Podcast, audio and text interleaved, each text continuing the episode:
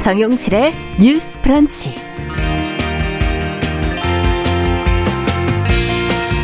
안녕하십니까. 정용실입니다. 케이팝 스타를 꿈꾸면서 어려서부터 기획사에서 연습생 생활을 하는 아이돌 지망생들 많죠. 자, 그런데 기획사 직원이나 대표가 이들의 꿈을 볼모 삼아서 성범죄를 저지르는 일이 반복이 되고 있습니다. 최근에도 연습생의 특정 사진을 강요한 회사 대표가 경찰에 입건된 사실이 알려졌는데요. 자, 이런 문제를 막기 위해 제도와 시스템을 어떻게 바꿔야 할지 함께 생각해 보겠습니다.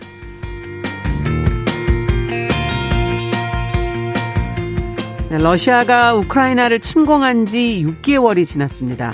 시간이 갈수록 두 나라의 경제, 정치, 사회적 여건은 계속 나빠지고 있는데요. 자, 외신에서는 현 상황을 어떻게 진단하고 있는지 오늘 좀 자세히 들여다보겠습니다.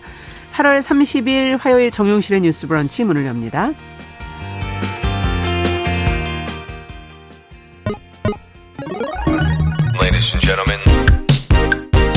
새로운 시각으로 세상을 봅니다. 정용실의 뉴스 브런치 뉴스 픽. 네, 정용실의 뉴스, 뉴스 브런치 청취자 여러분들과 늘 함께하고 있습니다. 오늘도 유튜브, 콩 앱, 그리고 라디오로 들으시면서 의견 주시면 저희가 실시간으로 반영하도록 하겠습니다. 자, 첫 코너 뉴스픽으로 열어보죠. 화요일, 목요일은 이 두 분과 함께하고 있습니다. 신보라 국민의힘 전 의원 안녕하십니까? 네, 안녕하세요. 네, 조성실 정찬의 엄마들 전 대표 안녕하십니까? 네, 반갑습니다. 자, 오늘 첫 번째 소식은 이 윤상영 국민의힘 의원이 발의한 통화 녹음 금지법. 예, 이것을 두고서 지금 논란이 일고 있어서 어, 뭐 찬반 여론조사 결과도 지금 나와 있는 것 같고요. 어떤 법인지 그 법의 취지와 내용도 좀 살펴보면서 어 지금 여론도 한번 좀 들여다보도록 하죠. 신보라 의원께서 좀 정리해 주시겠어요? 네, 윤상현 의원이 발의한 개정안은 통신비밀보호법 일부 개정 법률안인데요. 네. 이 법에 따르면 현행법에는 공개되지 않는 타인 간의 대화를 녹음 또는 청취할 수 없게 되어 있습니다. 음.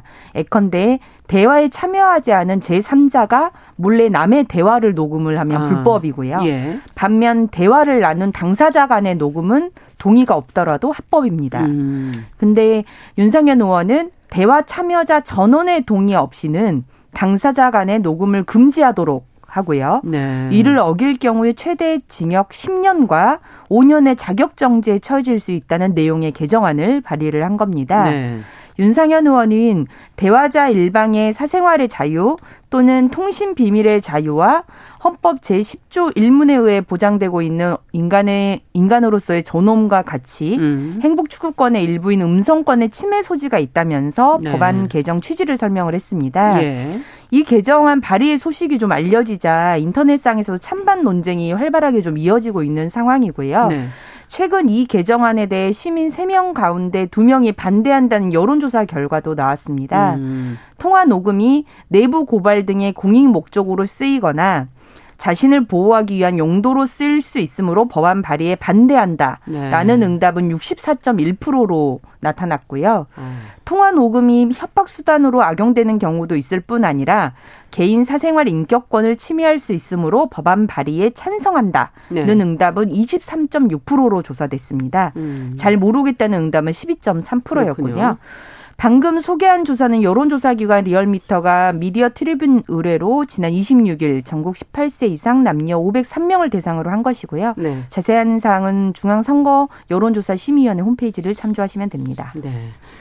자, 지금 어, 이 법안 내용을 좀 들어 들어보면서 누구를 위한 법안인가 하는 생각을 먼저 하게 됐고, 자 만약에 저희가 이게 사실 어 법으로 이 녹음을 제한해야 한다. 사생활 보호, 앞서 통신의 자유, 뭐 음성권 이런 얘기를 해 주셨는데 양쪽의 의견을 한번 어 들어보시면서 두 분은 어떻게 생각을 하시는지 한번 두 분의 입장을 한번 먼저 듣고 싶습니다. 먼저 조 대표님께 좀 여쭤보고 싶어요. 네, 우선은 이제 국민의 대다수가 반대하고 있는 이유를 앞서 의원님께서 정리해 주신 것처럼 네. 결국에 우리 사회에서 아직까지 공익 제보라든지 그리고 그렇죠. 약자가 뭐 통화라든지 이런 걸 통해서 남들에게 공개되어 있지 않은 대화에서 받게 되는 모욕이나 자신의 음. 권리 침해를 법정에서 어떻게 증명할 것인가의 문제가 남아 있거든요. 예. 근데 그런 용도로 법으로서 사실은 당사자 간의 통화 녹음이 활용, 활용되는 활용도가 높았습니다. 그렇죠. 그래서 그런 부분에서 만약에 이 부분에 대한 법안 개정이 되게 된다면 그 입법 공백이라고 해야 될까요? 일정 음. 부분 이 부분에 대한 그러면은 증명을 어떻게 할 것인가 음. 이런 부분이 좀 남겨져 있고요.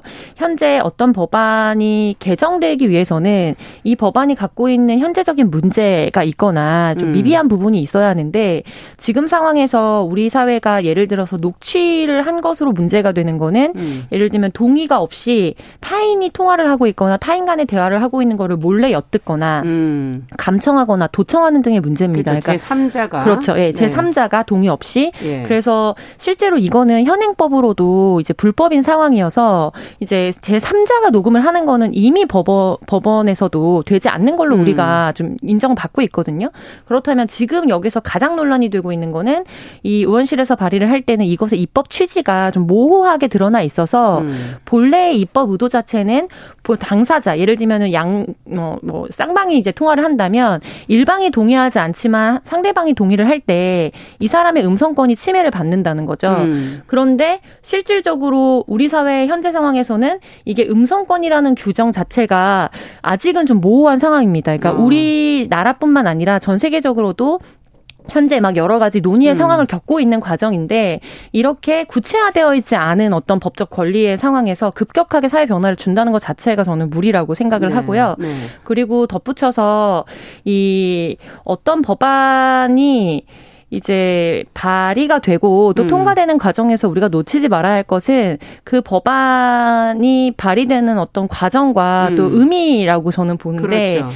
실질적으로 최근 뭐 1, 2년만 하더라도 국민의힘에서 당사자 간 통화가 녹음 파일이 유출되거나 아니면은 일방이 공개를 하면서 굉장히 좀 뭐 진통을 겪었고 음. 또몇 년 전으로 이제 돌아가면 당사자 간 녹음은 아니었습니다만 음. 이 법안을 발의한 윤상현 의원 같은 경우에도 2016년 2017년 당시에 취중 녹취록 파문 그래서 이제 당내에서 김무성 대표와의 음. 여러 가지 갈등이라든지 그렇죠. 공천권을 네. 놓고 욕설이 담긴 대화를 예. 네 누군가가 이제 녹음을 해서 그거는 불법적인 녹음이긴 했습니다. 그거를 언론사에 제보해서 이게 공익적인 목적을 가지고 음. 이제 녹취록을 공개한다라는 것으로 굉장히 또 논란이 있었거든요. 그리고 징계도 받았습니다. 음. 그리고 근데 이런 어떤 비하인드를 음. 가지고 있는 시점과 그리고 또 당사자 가 예. 이렇게 발의를 한 것 자체에 대해서도 저는 사실은 적절하게 아, 보고 있지는 않습니다. 그렇군요. 의도가 좀 있는 거 아니냐 지금 그렇게 얘기해 주시는 거고 개정 요건이 정말 맞느냐 네. 그리고 음성권이라는 게 전 세계적으로 지금 어떻게 평가받고 음, 있느냐 하는 두 가지 지적을 좀 해주셨는데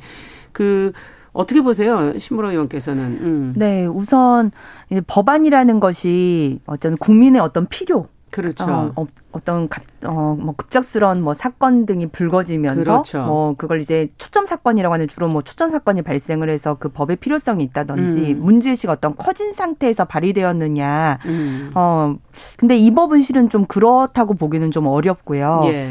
물론 말씀하셨던 것처럼 정치권에서 개인 간의 통화 내용이 유출되거나 누군가 공개하면서 사건들은 많았죠. 예, 네. 그래서 네. 논란이 빚어지긴 했지만 국민들 사이에서 개인의 사적 대화나 통화 통화 녹음이 공개돼서 네. 그게 사회적 문제로까지 뭔가 번져서 예. 논란이 되었던 사례 같은 건 실은 별로 기억나는 게 없잖아요. 그렇죠. 그래서 이 법의 개정 실익이 음. 누구에게 있느냐라고 음. 보았을 때는 국민의 통신 비밀이 만약 개정이 됐을 경우에 뭐더 보호될 수도 있겠지만 음. 지금은 눈에 띄는 실익은 오히려 정치권에 있는 정치인들에게 더 있어 보이고 네. 그다음에 어 이 법의 개정에 따른 그런 불이익 불이익은 불이익은 네. 누구에게 더 있을까라고 보면은 네. 통화 녹음을 마, 아까 말씀하신 것처럼 어떤 내부 고말에 쓴다거나 음. 뭐 갑질 등의 증거 채취로 네. 사용하게 되는 국민들에게는 더 위축을 줄 수 있는 불이익이 따를 것으로 보인다. 음. 그게 더 크게 보이죠. 그래서 음. 저는 지금의 법을 개정할 만큼의 문제가 커졌다고 보기 어렵고 실익이나 뭐. 불이익이 오히려 음. 국민들에게 있다라는 점에서 좀 부적절하다라고 보이고요. 네. 두 번째는 법 이 그러면 이 개정안이 그 통신 비밀 보호법이라고 하는 음. 그 법의 취지에야 부합, 부합하는 것인가 이제 그렇죠. 그것도 좀 따져봐야 되는데요. 맞습니다. 윤상현 의원은 개정안에서 이 타인 간 대화 녹음만 금지하는 현행 법률이 이 법의 법률의 취지와는 달리 해석될 수 있다라고도 하면서 이 음. 법을 개정을 했어요. 그러니까 어 달리 해석될 수 있다. 네. 왜냐하면 당사자가 아닌 제3자에 대해서만 규율하는 법 조항이 예. 법리 해석에 따라서는 본 법률의 취지, 그러니까 통신 비밀을 어, 보호해주자는 그 취지에 다르게 해석될 수 있다면서 당사자 간의 대화 녹음도 이제 금지하는 걸 낸 건데요. 네. 근데 제가 이제 그래서 통신 비밀 보호법의 취지를 쭉 한번 조문을 한번 살펴봤어요. 음. 근데 법 이름은 통신비밀보호법이지만 취지 자체는 통신 및 대화의 비밀과 자유 모두 다 중요하다. 음. 그러므로 그 제한의 대상을 명확히 법률로 규정함으로써 음. 통신의 비밀도 보호하면서 동시에 통신의 자유도 함께 신장하자는 것. 두 가지를 같이 가져가겠다는 예, 그 거군요. 법의 취지가 네. 있거든요. 그래서 네. 법의 내용을 보면 전체적으로 개인 간 통신의 자유는 보장하면서도 타인이 일을 개입하는 것은 금지하는 네. 내용의 형태를 띠고 있습니다. 맞습니다. 네, 맞습니다. 네. 그래서 범죄 수사나 국가안보, 뭐 테러 방지와 그렇죠. 관련한 그런 부분에 한해서 통신에 대한 제한 조치를 진행할 수 있도록 되어 있거든요. 음. 그래서 뭐 법리의 해석 문제가 있을 수는 있지만 대체적으로 개인의 통신 행위는 타인이 공개하거나 간섭해서는 안 된다는 보호의 영역이자 동시에 개인 동시에 개인이 그 통신 정보에 대한 결정권도 가지고 있다고 책임이 본인한테 있는 네, 보기 때문에 네. 그래서 현재도 개인 간의 어떤 음. 대화를 공개함으로써 갖는 불이익 다툼은 민사 소송으로도 할 수 있거든요. 그렇죠. 제재를. 네, 네. 그렇기 때문에 이법 개정안이 이 법이 전체적으로 관할하고는 아. 취지와는 좀 부합하지 않는 것 그, 아니냐 이렇게도 그러네요. 좀 보여집니다. 네, 이 법의 이익과 불이익이 어디 있는가라는 네. 부분과 통신비밀보호법 전체 취지를 좀 얘기해 주셨는데 지금 어, 댓글이 많이 올라왔어요. 어, 김영희님께서는 네. 사회적 약자에게 녹음이 절대적으로 필요하지 않겠나. 음. 이상목님도 녹음해야 할 경우가 약자인 경우가 많지 않겠는가라는 동일한 음. 얘기해 주셨고요. 네. 배성화님께서는 통화 녹음이 피녹음자가 피해를 입게 되거나 녹음자에 의해서 악용될 경우에는 뭐 처벌도 가능하지만 통화 녹음을 함으로써 무조건 처벌을 받는다는 것 자체는 좀 이해가 되지 않는다라는 네. 부분을 또 구체적으로 네. 항목을 들어서 지금 네. 짚어주셨거든요. 자, 지금 어, 이 배성환님 얘기를 가지고 저희가 좀 생각해 볼 거리가 하나 또 음. 있어요. 뭐냐면 그럼 녹음 자체보다는 이거를 어 악용하는 경우, 음. 그죠? 퍼뜨리거나 편집 아주 일부를 편집해서 악용하는 경우 이런 경우는 어떻게 이건 문제가 아닌가 하는 부분을 한번 생각해 볼 필요가 있을 것 같습니다. 그리고 어 다른 각도에서 한번 이 문제를 들여다보죠. 어떻게 보십니까 이 부분은? 네, 우선 이제 이 법의 입법 취지 자체가 국가기관 등으로부터 도청이 된다든지 네. 뭐 이런 것으로부터 이제 자유를 가장 어떻게 보면 본질적이고 직관적으로 좀 표상하고 있는 법안이긴 하거든요. 골조 자체가. 예. 그래서 지금 말씀해 주신 것처럼 이 법에서 이야기하는 당사자 간의 녹음이라는 거는 사실 이 국가기관과 위계가 있는 사이에서의 어떤 음. 자유와 보호에는 맞지 않죠. 그래서 그렇죠. 지금 이제 청취자분께서 지적해 주신 것처럼 사실은 사회적 약자로부터 음. 음. 이제 이것이 더 효과적으로 자기를 가장 마지막에 보호할 수 있는 수단으로 된다는 거는 저도 굉장히 동의하는 부분이고요. 음. 다만 이거를 이제 만약에 녹음을 해서 이거를 악의적으로 편집하거나 그렇죠. 이렇게 해서 제출하거나 하는 거에 있어서는 우선 뭐 공, 그러니까 공론화시키는 부분이 있죠. 예를 들면은 음. 뭐 다수에게 혹은 여러 사람에게 이제 사실을 적시해서 명예를 훼손하는 행위를 하더라도 현재 우리 법령상으로는 이게 처벌이 되는 걸로 알고 있습니다. 네. 그리고 예를 들면은 이 법정으로 이걸 증거물을 가지고 갔을 때 예. 이게 뭐 본인에게 굉장히 유리하게 편집해서 이거를 음. 제공한다든지 하는 부분 같은 경우에는 현재 우리의 이런 형법 절차나 이런 거 상에서 네.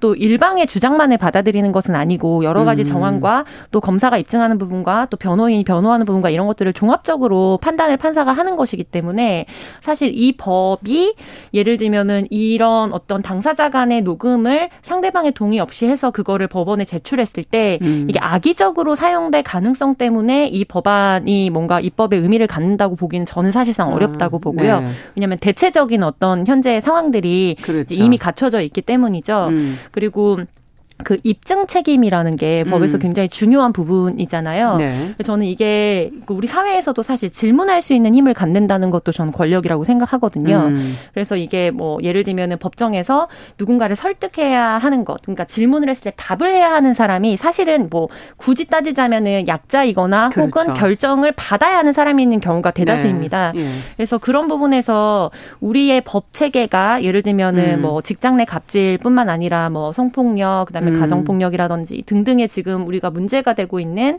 뭐 이런 부분에 있어서 음. 입증 책임을 법 체계는 이제 뭐 갑을 관계로 보자면 을에게 두고 있는데 그렇죠. 을이 입증할 수 있는 수단이 거의 없는 상황에서 네. 이거에 대해서 입증할 수 있는 마지막에 심지어 이제 제3자 간의 대화가 아니라 나를 향한 모욕적인 발언. 그래서 이게 상대방의 음성권 혹은 음성 말할 수 있는 자유뿐만 아니라 내가 그런 모욕을 듣지 않을 나의 권리를 침해받은 것에 대해서 입증할 실현할 수 있는 마지막 수단이라는 음. 점에서 음. 저는 향후에 예를 들면 이 부분을 어디까지를 규정하고 음성권과 내가 상대로부터 피해를 받지 않고 내 권리를 지킬 네. 권한에 대해서 사회적 합의가 이루어진다면 그 부분에 대해서 순차적으로 논의를 해볼 여지도 있을 거라고는 봅니다. 근데 아직은 현재 상황에서는 굉장히 시기상조라고 보는 거죠. 네. 그리고 뭐 다른 부분은 편집이나 뭐 공론화 과정의 문제는 명예훼손이라든지 다른 네, 다른 대체 수단으로 보완할 수 있다고 보세요, 신보라 어, 실은 만약 이 법이 이제 개정될 경우 문제가 되는 것들이 음. 지금 현재도 보면 이제 괴롭힘 금지법 맞습니다. 이런 네. 시행으로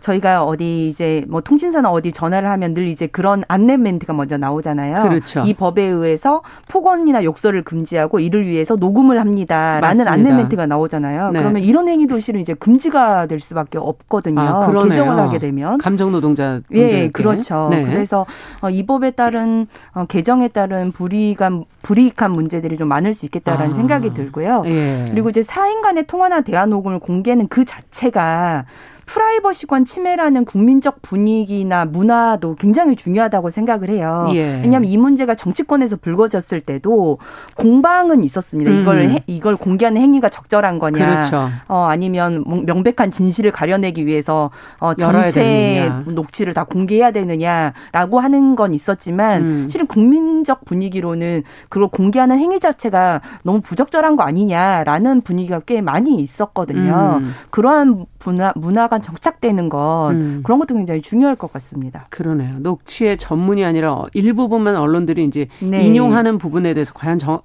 적합한가, 네. 제대로 하고 있는가 이런 지적들도 있기 때문에 네. 어, 앞으로 또 어떻게 될지는 아직 지금 예를 들면 신부라 의원님 지금 어 발의한 상태면 네. 조금 시간이 걸리는 거잖아요. 어, 이건 발의만 됐고요. 음. 지금 해당 상임위에 회부만 되어 있는 상황이고 네. 이 법이 실제 이제 뭐 법 법안 심사를 이런 과정을 거쳐야 되는 데까지는 또 시간이 굉장히 걸립니다. 회부가 예. 되더라도 이걸 실질적으로 논의할 것이냐의 문제는 또 다르고요. 아, 네. 네. 아, 그리고 마지막으로 음. 한 가지 좀 드리고 싶었던 얘기가 이게 공익적 목적이라는 게 음. 어떤 을이 이제 갑의 무언가를 얘기할 때도 그렇지만 언론사에서 취재를 할 때 녹음을 굉장히 많이 합니다. 그렇죠. 네, 왜냐면은 사실을 얘기했는데 후에 여러 가지 협박이라든지 혹은 뭐 후회라든지 이런 것들 때문에 그거를 철회하거나 그런 발언을 한 적이 없다라고 음. 하는 경우가 많기 때문에 증빙을 할 네, 때. 증빙의 어떤 수단이자 혹은 예. 사실관계를 잘못 받아 적을까봐 이제 확인의 차원에서 기자분들도 많이 이제 그렇죠. 녹음을 하는 것으로 알고 있는. 있는데 이게 우리 사회에 여전히 질문을 던지는 거죠. 예를 들면 이 경우에는 심지어 제3자 간의 대화라고 할지라도 굉장히 공익적인 목적을 가지고 음. 있는 어떤 발언을 들었을 때 이것을 뭐 이른바 공개를 할 것인가 말 것인가가 언론사 내에서도 굉장히 문제지만 네. 이거를 법정으로 가져갔을 때도 문제가 되고요. 그래서 그런 부분에 있어서도 우리 이 법안 자체가 음. 굉장히 해결해야 될 과제가 많이 있다고 볼 수 있겠습니다. 네. 앞으로 또 과정을 거치고 있으니까 저희가 지켜보면서 또 논의를 또 해보도록 하죠. 자, 앞서 말씀드렸던 얘기로 좀 넘어가 보겠습니다. 최근에 한 연예기획사 대표가 지금 연습생을 상대로 불필요한 사진을 지금 보내라는 그런 어, 보도 내용이 지금 나왔어요. 어떤 내용인지 현재 상황을 좀 조 대표님께서 정리를 좀 해주시겠어요? 네, 한 연예기획사 대표가 이제 그 아이돌 준비를 하고 있는 연습생들에게 매주 속옷만 입은 사진을 이제 개인적으로 계속 보내라는 음. 강요를 한 사실이 확인돼서 논란이 일고 있습니다. 네. 뭐 거기에 대한 근본적인 이유는 몸매를 잘 관리하고 있는지를 확인하겠다라는 어이없는 이유였는데요. 예. 이게 실질적으로 이 관행적으로 이루어지고 있는 부분인지 이 부분에 있어서는 좀 뭐 추가적인 보도들이 이어지겠지만 사실상 이 연예계에서 아이돌을 준비하고 있는 음. 이제 대상인 특히 미성년자들을 향한 여러 가지 뭐 성착취적인 발언이라든지 음. 이런 것들이 그간에 좀 암암리에 문제가 되었던 것이 그렇죠. 사실입니다. 네. 그래서 특별히 체중이나 외모 점검 등을 들어서 신체 노출을 강요하거나 어. 실질적으로 뭐 춤을 가르쳐 준다든지 자세를 가르쳐 준다든지 음. 라는 등의 이유로 이렇게 신체 접촉을 불필요하게 했을 경우에 어 연예인이 되고 싶어서 준비하고 있는 음. 준비생의 경우에는 이런 부분을 제대로 고발하기가 어려운 처지인 것으로 알려져 있고 네. 컨텐츠 진흥원이나 이런 곳들에서 관련 프로그램들을 준비하고는 있지만 예. 실질적으로 이게 뭐 강제로 이행해야 하는 것은 아니기 때문에 이행률이라든지 이런 부분에 있어서도 이제 앞으로 재고돼야 할 필요성이 제기되고 있는 상황입니다. 네, 참 이런 얘기는 참 여러 번 지금 이제 보도가 됐던 음. 부분이라서 오늘은 좀 그렇게 생각해 보죠. 이걸 제도적으로 좀 한번 그럼 막을 수 있는 방법이 있는지 없는지 좀두 분께서 얘기를 좀 해주세요. 네, 우선 이 사건 같은 경우도 소형 기획 연예 기획사에서 발생한 그렇죠. 일이라고 해요. 네. 그러니까 그래서 대형 연예 기획사들 대상으로 이런 행위가 음. 어, 이 여기에서 관행처럼 좀 벌어지는 일이냐라고 물어보니까 전혀 듣지도 보지도 못한 행위다라고 예. 하는 거 보니까 소형 연예 기획사의 횡포나 음. 그런 범죄들이 좀 여전히 좀 어, 고립되어 있고 음. 피해자들이 고발하지 않는 한 들춰내고 또 근절하기가 어려운 부분도 있는 것 같아요. 저는 그렇군요. 그래서 근본적으로 예. 어, 이런 그 사업자가 연예 기획사를 등록할 경우에 예. 회사에 대한 어떤 정보를 확인할 수 있는 정보 공개 수준이 우선 좀 아. 어, 이루어질 수 있도록 해서 네. 그러니까 정말 듣지도 보지도 못한 연예 기획사랄지 예. 또 그리고 오히려 정보를 정보 접근이 제한되어 있는 곳일 경우에 더 암암리에 이런 어, 만행이나 불법이 저지러지는 문제가 크기 때문에 네. 정보 공개 수준을 좀 높여야 될 것 같고요. 어. 또한 어, 연예인 지망생과 연습생이 연예 기획사와 어떤 계약을 할때 예. 법정 대리인이 반드시 참여하도록 하는 방식으로 어 이거에 대한 어떤 그 규율 기준 그러네요. 같은 것들을 좀 명확히 하는 게 좋을 것 같아요. 네. 그래서 연습생들도 어쨌든 참여를 하게 될 때 일정도 계약서를 작성을 할 거거든요. 네. 그럴 때 이제 법률 대리인 혹은 공익 변호사가 좀 음. 참석을 하게 돼서 어, 향후에 뭐 어떤 문제가 생기더라도 법률적 상담도 받을 수 있고 음. 그 연습생이 혼자 고립돼서 이 문제에 대해서 어, 뭔가 처리하거나 처신해야게끔 그렇게 두지는 않는 게 좋지 아. 않을까라는 생각이 들었습니다. 네. 그러니까 연예 기획사의 사업자 등록 부분에서의 정보 네. 공개를 좀 확대해서 나중에도 그것을 책임지게 할 수 있는 네, 당사자가 누구인지 이런 네. 것도 확인할 수 있게끔 또 계약 자체를 좀더 어, 네. 어, 밖으로 드러내서 네. 법정 대리인이나 변호사가 공익 변호사가 하는 방법 어떻게 보세요, 조변? 조 네. 대표님께서는. 네. 아까 말씀드렸던 그 이제 한국 콘텐츠진흥원이나 이런 그 국가 관련된 여러 가지 예. 지원 기관 등에서 성평등 센터라든지 심리 지원이나 이런 것들을 실제로 진행하고 있습니다. 그리고 음. 이제 주요 기획사들 중에서 이제 팬들 사이에 심리 지원이나 이런 거를 정기적으로 해주는 대형 기획사 같은 경우에는 그 음. 부분이 굉장히 강점으로 좀 칭찬을 음. 받고 좀 미담처럼 들리기도 하고 하거든요. 예. 그래서 지금은 성폭력 사건을 우리가 다루고 있지만 그 외에 자살이라든지 음. 우울증, 공황장애 이런 부분들을 맞아요. 청소년 때부터 겪는 경우들이 굉장히 비일비재하고 그러니까 또 크게 문제가 되고 있는 거는 외국에서 예. 이제 한류 열풍을 보고서 연예인 지망생으로 오게 된 경우들입니다. 이 경우에는 음. 국내 기획사에 대한 정보라든지 이런 것이 굉장히 적고 원래 관행이라고 했을 때 이거를 한국어도 이제 쉽지 않고 그런 부분들의 외국인 아. 지망생들을 위한 좀 번역이라든지 통역이라든지 이런 서비스도 좀 필요할 것으로 보이고요. 예. 가장 크게는 좀 자체적으로 이런 협회라든지 이런 데에서의 활동도 저는 필요하다고 보거든요. 연예인들. 네, 연예인 협회 협회라든지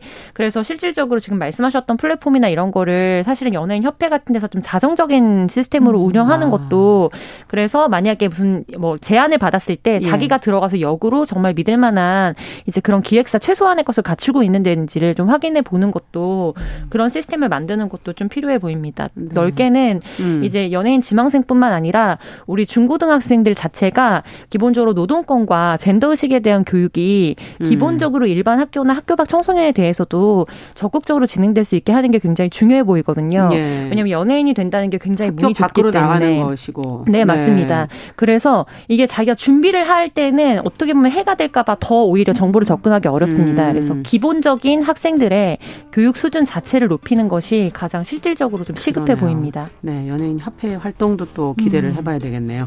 오늘 두 분 말씀 잘 들었습니다. 뉴스픽 조성실 정치하는 엄마들 전 대표 신보라 국민의힘 전 의원 두 분과 함께했습니다. 말씀 잘 들었습니다. 네, 감사합니다. 감사합니다. 자, 정용실의 뉴스 브런치 1부 마치고 잠시 후에 돌아오겠습니다.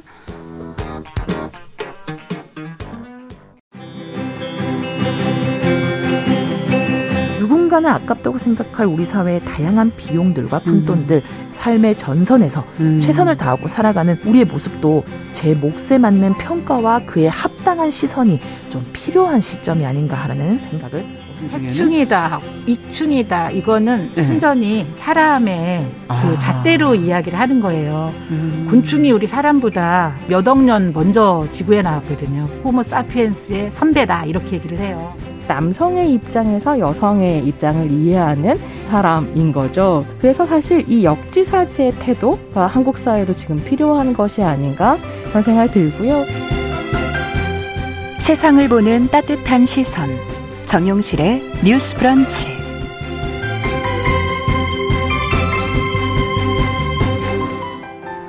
네, 정용실의 뉴스 브런치. 지금 듣고 계신 시각 11시 31분입니다. 자, 오늘 시인의 눈으로 뉴스와 세상을 보는 시간이죠. 시시한가. 아, 방수진 시인이 좋은 일로 이거 얘기해버릴까요? 결혼을 하셔서 저희 잠시 자리를 비우셨어요. 그래서 오늘 대신 허위 문학평론가 친구이시자 항상 늘 자리를 채워주시는 어, 허위 문학평론가 자리해 주셨습니다. 어서 오십시오. 네, 안녕하세요. 네.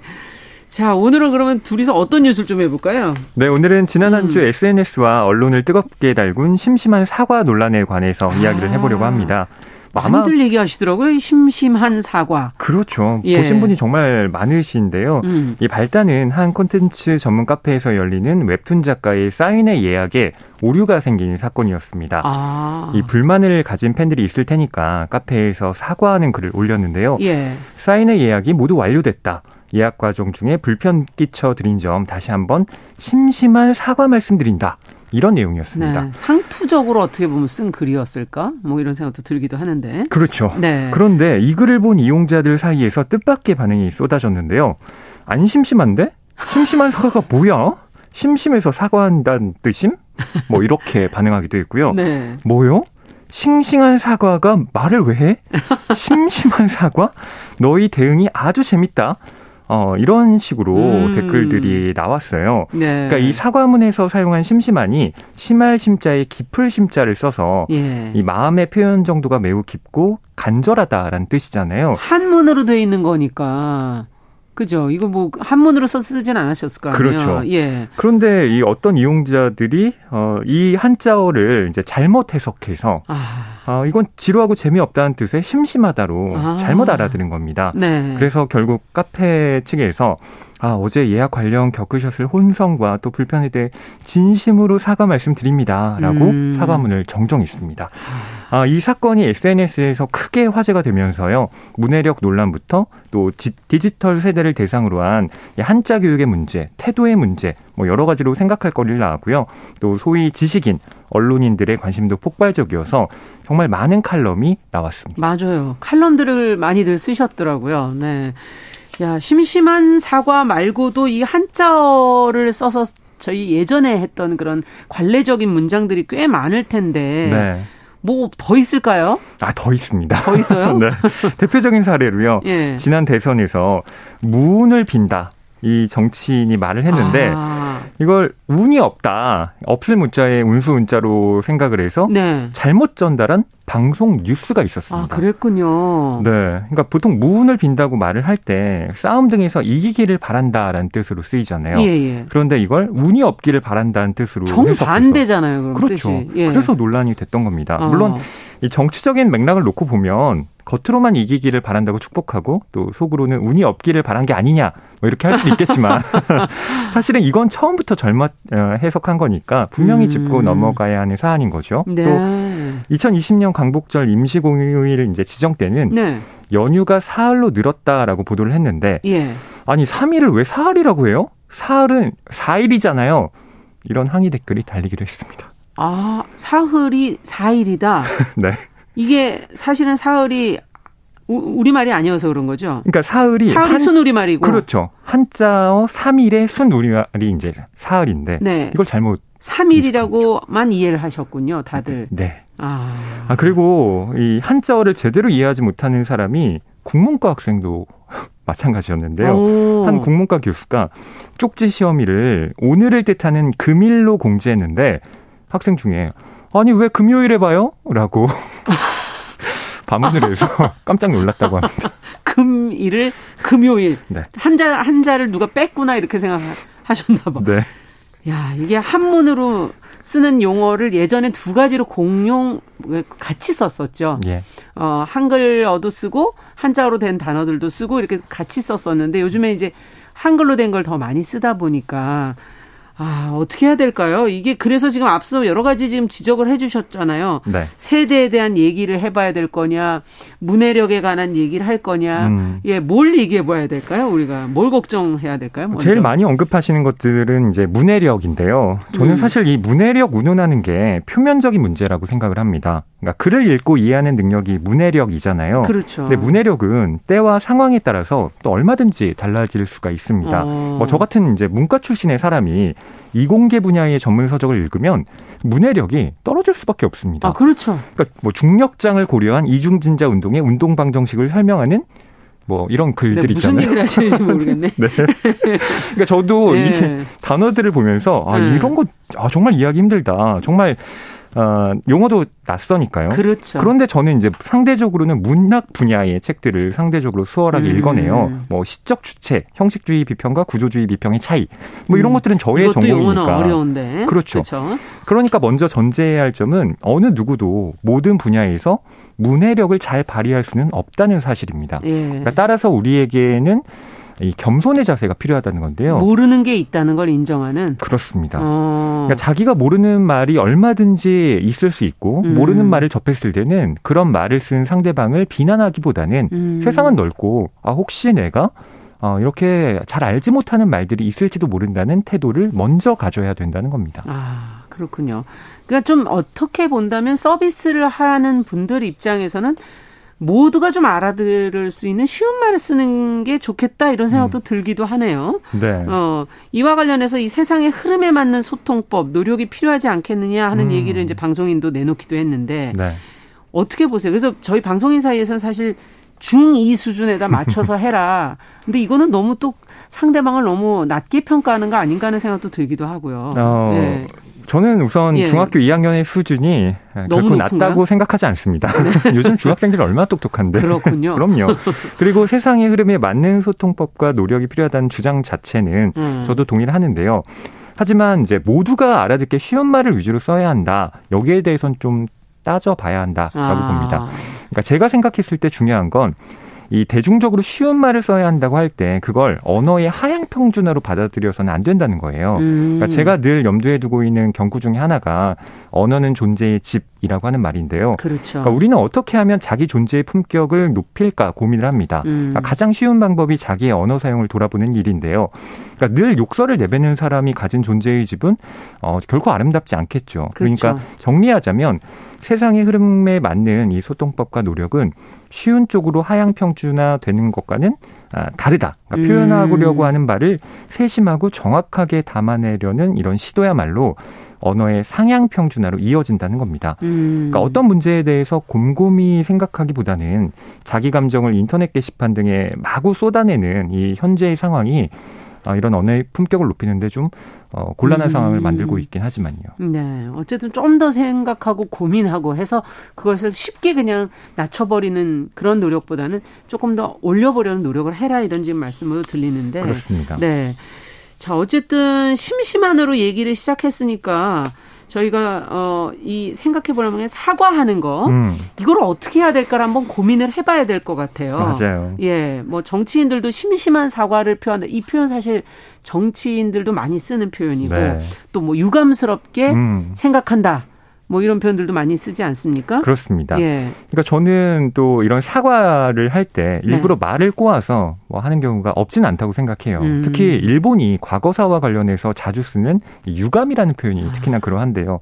뭐 한국인으로서 그런 사과 아닌 사과를 들으면 어. 기분이 참 안 좋습니다. 그래요. 그러니까 잘못을 했다면 진심을 다해서 사과를 하는 것이 당연히 옳은 태도인데요. 음. 그런데 그것과는 별개로 저는 특히 정치인들처럼 말 한마디가 커다란 파급력을 가지는 사람들일수록 이 언어 사용에 신중을 기해야 한다고 봅니다. 그렇죠. 그러니까 사과는 분명하게 하되 그외 사안에 대해서는 세심하게 발언하려는 노력을 해야 한다는 건데요. 음. 그러니까 저는 뭐 영어를 아주 잘하지는 못합니다만 음. 그래도 그런 제가 아주 쉽게 듣고 이해할 수 있는 미국 대통령의 연설이 있습니다. 음. 바로 전 미국 대통령인 트럼프 연설인데요. 네. 미국을 제일 우선시한다는 American First부터 어. 트위터에 올리는 이런 직설적인 말들이 이해하기는 정말 편해요. 음. 그런데 달리 말하면 그것은 복잡하게 얽혀 있는 현안을 너무 단순한 방식으로 접근하는 모습이기도 했다는 그렇죠. 거예요. 그러니까 전선이 엉켜 있으면 힘들더라도 꼬인 부분을 하나하나 풀어야 그 사용할 수 있는 거죠. 거잖아요. 예. 그런데 그게 귀찮다고 이 부분을 가위로 절단해 버리고서는 아 문제 다 해결됐어요.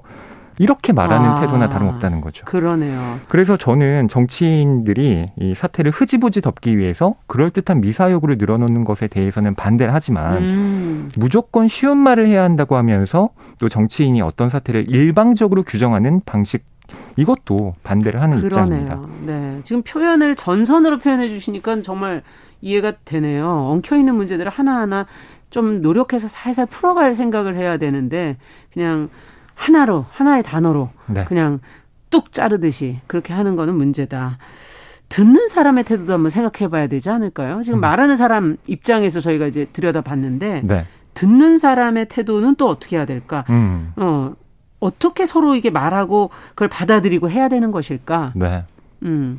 그러니까 이 듣는 사람의 태도 또한 음. 사실 어 그것이 말하는 사람의 어떤 정보나 음. 또그 사람이 담고 있는 의도 이런 음. 것들을 좀 면밀하게 파악하는 노력이 당연히 필요하죠. 음. 이 듣기도 공부를 해야 됩니다. 아. 어, 외국어를 할 때만 듣기 평가를 하는 게 아니라 한국어도 해야 되나요? 어, 저는 예전에 듣기 평가 세대였어요. 맞아요. 네. 자 그렇다면 오늘 이런 것에 관한 시가 있을까요?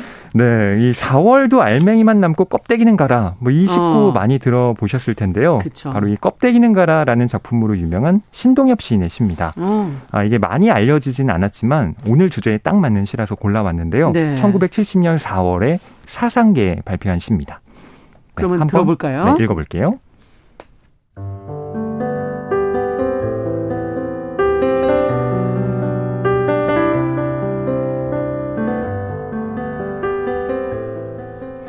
신동엽, 좋은 언어. 외치지 마세요. 바람만 제티처럼 날려가 버려요. 조용히 될수록 당신의 자리를 아래로 낮추세요. 그리고 기다려 보세요.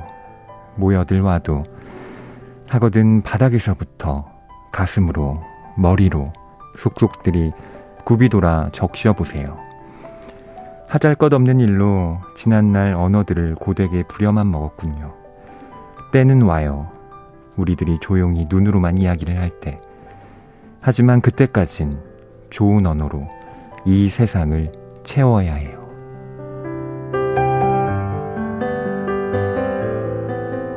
정말 새겨들어야 될 말이네요. 경구 같은 문장들로 쭉 이루어져 있는데 그렇죠. 조용히 눈으로만 이야기할 때 이게 최고 경지라는 거 아니겠습니까? 그렇죠. 그렇죠? 이심전심 이심전심 말이죠. 그렇지 않을 때가 많다는 거 아니에요. 맞아요. 네. 음. 신동엽 시인이 자기만의 세계에 갇혀서 목소리만 높이기보다는 음. 조용히 자기 자신의 자리를 낮추어서 겸손한 태도를 가져야 한다라고 음. 이 시에서 말을 하고 있는 거고요. 네. 또 그런 이심전심의 세상이 올 때까지는 음. 우리가 그 언어들을 너무 부려먹지 말고 좋은 언어로 네. 이 세상을 채우자. 그게 바로 이 시의 핵심입니다. 네. 그리고 저는 이때의 좋은 언어란 어. 무조건 쉬운 언어가 아니라 우리의 생각과 마음을 정확하게 표현할 수 있는 음. 언어라고 보고 있습니다. 네, 언어도 힘들었어요. 그동안 우리가 막 써가지고. 알겠습니다. 시시한가 오늘 허희 평론가와 함께 최근 SNS를 달군 심심한 사과 문제 같이 한번 생각해봤습니다. 감사합니다. 네, 감사합니다.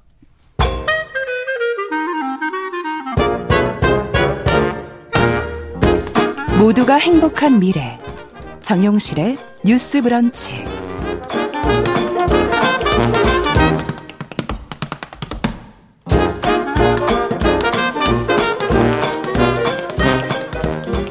네, 정용실의 뉴스 브런치 듣고 계신 지금 시각 11시 44분입니다. 자, 국제사회 이슈 생각해 볼 만한 외신 기사 깊고 넓게 좀 살펴보겠습니다. 국제뉴스 조윤주 외신캐스터 자리해 주셨습니다. 어서 오십시오. 네, 안녕하세요. 아, 저도 좀 사실 이 문제는 참 궁금했었는데 마침 가져오셨어요. 네. 그 러시아가 지금 우크라이나 침공한 지가 6개월이 지났고, 네. 어, 처음에는 빨리 끝낼 것이다라고 양쪽 다 생각했지만 생각보다 네. 너무 지금 길어지고 있고 장기화되고 있습니다. 지금 현재 상황은 어떻게 돼가고 있는지부터 먼저 좀 들여다볼까요? 관심이 네. 좀 최근에 없어진 것 같아서. 네, 지금 우크라이나 전쟁의 가장 그 핫한 이슈는 원자력 발전소입니다. 아. 자포리자 원자력 발전소가 유럽에서 이제 단일 원전으로는 가장 규모가 큰데요. 이 인근에서 계속 폭격이 발생하면서 방사능 물질이 유출되지 않을까라는 우려가 점점 커지고 있습니다. 심각한 문제네요. 네.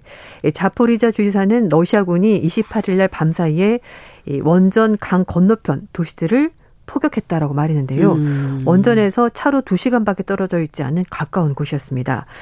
러시아 측은 그러나 우크라이나 군이 자포리자 원전을 포격했다. 그러니까 서로 서로 상대방 너, 희 탓이다. 네, 상대방에서 포격을 가한 거다라고 주장을 하고 있는데요. 아, 말씀인 것처럼 이 우크라이나 남동부 지역에 위치해 있고 지난 3월 달에 러시아군이 이 원전을 점령을 했습니다. 음. 하지만 현재 시설 관리는 우크라이나 국영 기업인 어, 에, 어 에네르고 아톰 이 회사가 직접 운영을 하고 있긴 하지만 아. 어쨌든 러시아군이 원전 지금 점령한 상태다 네, 그 지역을. 있습니다. 네. 그래서 국제 원자력 기구 사찰단이 오늘 우크라이나에 도착을 했고요. 이 시설을 확인하기 위해서 아. 그리고 이제 어, 좀 있으면은 자포리자 원전으로 출발을 한다는 소식까지 나왔습니다. 아, 음. 러시아가 사실 수도 키우를 공격을 했다가 네. 잘 안 되니까 또 다시 남부에서 지금 교전을 벌이는 등 네. 전선을 지금 계속 옮겨가면서 전쟁을 장기로 지금 계속 끌고 가고 있는 거잖아요. 네, 맞습니다. 예. 그러니까 어, 예를 들어서 이제 뭐 키우를 공격했다가 우크라이나 군의 저항이 거세지면 또 딴 데로 뭐 옮겼다가 또 거기 또 어, 우크라이나 군이 잘안 되면 다시 또 옮겨가고 예. 그러니까 계속 이제 말씀하신 건 전선을 옮기는데요. 어, 지금 그 수도 키와 북쪽 전선은 우크라이나 군이 저항을 하면서 이제 고전하고 있고요. 그러자 러시아군이 강력한 포병 화력을 내세워서 동부 지역에서 지금 전선을 확대하고 있습니다. 예. 남부 지역까지 지금 확대가 되고 있는데요. 예. 어, 특히 이제 그 남부 지역은 어, 친러 지역이기 원래 지역이죠. 네, 그래서 네. 더욱더 이제 그걸 좀 발판으로 해서 더 공격을 하고 있는데 지난 두 달 동안은 우크라이나군은 남부 지역 내에 있는 러시아군의 보급로를 음. 무력하게 해서 그래서 지금 총력을 기울이고 있습니다. 음. 전쟁이 이렇게 장기화되면서 전쟁의 양상도 좀 바뀌고 있는데요. 특히 전선에 직접 뛰어드는 우크라이나 여성들이 점점 늘고 있습니다. 여성들까지도 네. 이제 숫자가 이제 네. 점점 부족하니까. 맞아요. 예. 그래서 뉴욕타임스 보도를 보면 우크라이나 여성들이 전쟁에서 전방위적으로 활약하고 있다고 아. 27일 보도했는데요. 전투에 직접 참여하는 것은 물론이고 뭐 지뢰를 제거한다든지 군사 물자를 수송한다든지 소방 업무를 한다든지 그러니까 지금까지 음. 여성의 역할이 아니라고 생각했던 그런 분야에서 전방위적으로 활동을 하고 있다고 합니다. 네. 그 수도 키우 인근에 있는 테르니우에 살고 있는 한나 씨는요. 지뢰 제거 훈련에서 조교로 지금 활동을 했었다고 합니다. 예. 체르니우에서 러시아가 퇴각하고 나서 러시아군이 지뢰를 설치해놨다고요. 아, 민간인 피해도 많았던 곳인데. 그렇겠군요. 네, 그래서 이거를 없애는데 아, 지금 활약을 하고 있는데 지뢰를 제거하는 과정에서 나오는 전자파가 여성의 몸에 굉장히 안 좋다라고 해요. 그런데 음. 그럼에도 불구하고 최근에 여성들이 그런 건강상의 그런 위험에도 불구하고 나서서 직접 네. 이렇게 지뢰를 제거를 하고 있습니다. 뿐만 아니라 전투에 직접 참여하는 여성들도 급증하고 있다고 하는데요. 현재 우크라이나 군인의 약 22%, 5명 중 1명이 음. 여성이라고 하는데 2020년보다 큰 폭으로 늘었다고 합니다. 음. 어, 러시아 침공 이후에 우크라이나 정부는 전투 참여가 가능한 18세부터 60세 남성의 출국을 금지했고요. 이 때문에 많은 여성들이 폴란드 등 이웃 국가로 나가서 수송차에 각종 군수품, 지원 물자를 싣고 본국으로 돌아오고 있는 상황입니다. 네. 여성들이 지금 이제 어 어찌 보면은 지원 물자, 군수품 네. 이쪽에 노력을 하다가 이제는 현장으로 뛰어들고 있다 이런 얘기신 그렇습니다. 것 같고요. 어, 전쟁이 처음에 이렇게까지 장기화될지 예상하지 못했기 때문에 네. 지금 더 상황이 달라지고 있는 것 같아요. 맞습니다. 어, 미국을 비롯한 서방 국가들은 러시아에 대한 어, 지원 이제 계속 그 이제 제재를 계속 가하면서 전쟁을 빨리 끝내려고 했었는데 네. 예상과 달리 전쟁은 지금 장기화되고 있고 그래서 이제 미국을 비롯한 서방 국가들은 우크라이나 쪽에 지금 무기 지원, 뭐 경제 지원 계속해서 하고 있습니다. 예. 그런데 영국의 경제 시사 전문지 이코노미스가 예. 러시아에 대한 제재가 효과가 도저히 도대체 있기는 하냐라고 이제 의문을 음. 제기하면서 우크라이나 전쟁은 경제 전쟁이다 이렇게 표현했습니다. 음. 그러면서 소모전이다라고도 표현했는데요. 이게 지지부진하게 계속 서로의 모든 것을 지금 그러니까요. 빨아들이는 네, 그런 전쟁이 되어가고 있는데요. 음. 말씀드린 것처럼 이 전선이 자꾸 옮겨 다니잖아요. 예. 그래서 수천 킬로미터 전선을 따라서 정말 수많은 사람들이 죽고 거기다가 많은 파괴가 일어나고 있는데 지금 전쟁은 1940년대 이후 정말 본 적이 없는 규모와 강도로 경제 충돌까지 벌어지고 있다라고 그렇죠. 설명했습니다. 서방 국가들은 러시아의 경제력을 무너뜨려서 그래서 러시아가 전쟁을 포기하도록 하려고 했었죠. 네, 전략이. 제재를 가한 건데 그래서 이제 사실 이제 서방 국가들은 우크라이나 전쟁의 가장 중요한 요소가 이런 제재다라고 음. 생각을 했었습니다. 하지만 모든 나라가 서방과 같은 입장은 아니었습니다. 아. 중국 같은 나라들은 또 다르게 생각을 했잖아요. 그렇죠. 그래서 생각했던 만큼 제재가 효과를 발휘하지 못했고 음. 그리고 어, 이 제재가 러시아에게 엄청난 타격을 줄 거라고 생각했지만 자유민주주의 국가들은 스스로 방어하기 위해서 자신들에게 가장 최선인 것을 선택을 하고 있다 이렇게 생각했습니다. 네. 그 예상과 달리 지금 사실 뭐 미국이 예전에는 세계를 지배했기 때문에 경제적으로도 그럴 네. 힘이 있었겠지만 맞습니다. 지금은 또 미국이 그렇지 못한 만큼 제재도 효과가 없어지는 것이 아닌가. 네. 전쟁이 2월 달에 시작이 됐고요. 뭐 미국과 유럽 동맹국들이 어 이제 제재를 가하면서 수천 개의 러시아 기업들, 개인들에게 직접 제재를 가했습니다. 그렇죠. 그리고 뭐 외환 보유고도 그래서 절반 가량이 동결이 됐고 러시아 은행들은 국제 금융 결제 시스템에서 배제가 됐었습니다. 예. 어, 미국은 뭐 러시아산 기름을 수입하지 않겠다. 예, 예. 그전도 안 하긴 했습니다만 또 유럽도 마찬가지로 제재에 동참을 했었고요. 그래서 러시아 기업들도 사실상 이제 수입하는데 뭔가 문제가 생기면서 좀 어려움이 있었고 음. 뭐 러시아 신흥 재벌들 정부 관리도 자살에 동결됐고 음. 또 제재 리스트가 발표가 되면서 해외 여행도 못 가고 해외에 있는 자산을 다 동결이 됐습니다. 그렇죠, 그렇죠. 서방 국가들이 이렇게 러시아 제재를 한 이유는 첫 번째는 일단 여론을 만족시켜야 된다. 음. 그러니까 이런 나쁜 전쟁에 뭔가 미국이 주도적 역할을 해야 되는 것 아니냐. 음. 이제 그게 첫 번째 목적이었고요.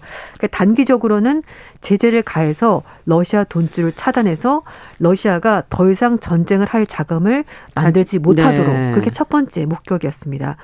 장기적으로는 러시아 이런 생산 능력, 기업들도 빠지고 이제 수출도 못하고 그러니까 생산 능력, 기술력을 파괴시켜서 푸틴 대통령이 혹시라도 또 다른 나라를 공격할 예. 생각을 못 하도록 해서 자원을 없애자. 그리고 이제 마지막으로는 이제 푸틴 대통령을 전쟁광이라고 표현했는데요. 이 전쟁광을 일반 다른 사람들로부터 좀 분리를 시키자. 그러니까 음. 지지하는 세력이 없도록 좀 떨어뜨려 놓자. 독립시키자. 그게 이제 네. 최종적인 목표였는데요. 근데 그게 좀 잘 안 됐다는 거죠. 예. 1990년대 그때는 사실 미국이 가장 세계에서 강력한 네. 나라였습니다. 그래서 뭐 미국의 슈퍼파이 대적할 만한 나라가 없었죠. 소비에트 그렇죠. 가문도 무너졌고 음. 러시아도 많이 약해졌거든요. 예. 근데 그때만 하더라도 미국은 강력한 군사력을 가지고 있었고 이라크전 아프간 전쟁을 치렀죠. 하지만 네. 이 전쟁을 치르고 나니까 미국은 군사력으로 뭔가 문제를 해결하는 것이 아니었구나. 이게 답이 아니었구나 알게 됐고요. 음. 그래서 그 소위 말해서 21세기 경제 핵심, 예. 뭐 기술, 금융 네트워크 이거를 통제하려고 이번에 이걸 해봤는데 이것 역시 또 잘 작동하지 않더라라는 걸 알게 된 거죠. 네. 음. 지금 말씀하신 것처럼 러시아가 처음에 예상했던 것과 달리 지금 제재를 잘 견디고 있다는 평가까지 나오고 있잖아요. 네, 맞습니다. 그래서 워싱턴 포스트가 23일 날 기사를 실었는데요. 전쟁 초반만 하더라도 러시아 경제가 오래 버티지 못할 거다 이렇게 예상을 했는데 음. 6개월이 지난 지금 러시아가 건재하다 이렇게 음. 보도했습니다. 이 서방의 제재가 장기적으로는 러시아 경제에 큰 피해를 입힐 것이라는 대다수의 경제학자들이 그렇게 생각을 하고 있지만 어쨌든 단기적으로는 좀 의견이 엇갈린다고 음. 얘기를 하고 있습니다. 어, 사실 제재를 처음 했었을 때 루브라 가치가 폭락을 했었습니다. 폭락했어요. 맞아요. 그런데 굉장히 빠른 속도로 회복을 했고요. 실업률도 눈에 띄게 그렇게 크게 늘진 않았습니다. 아.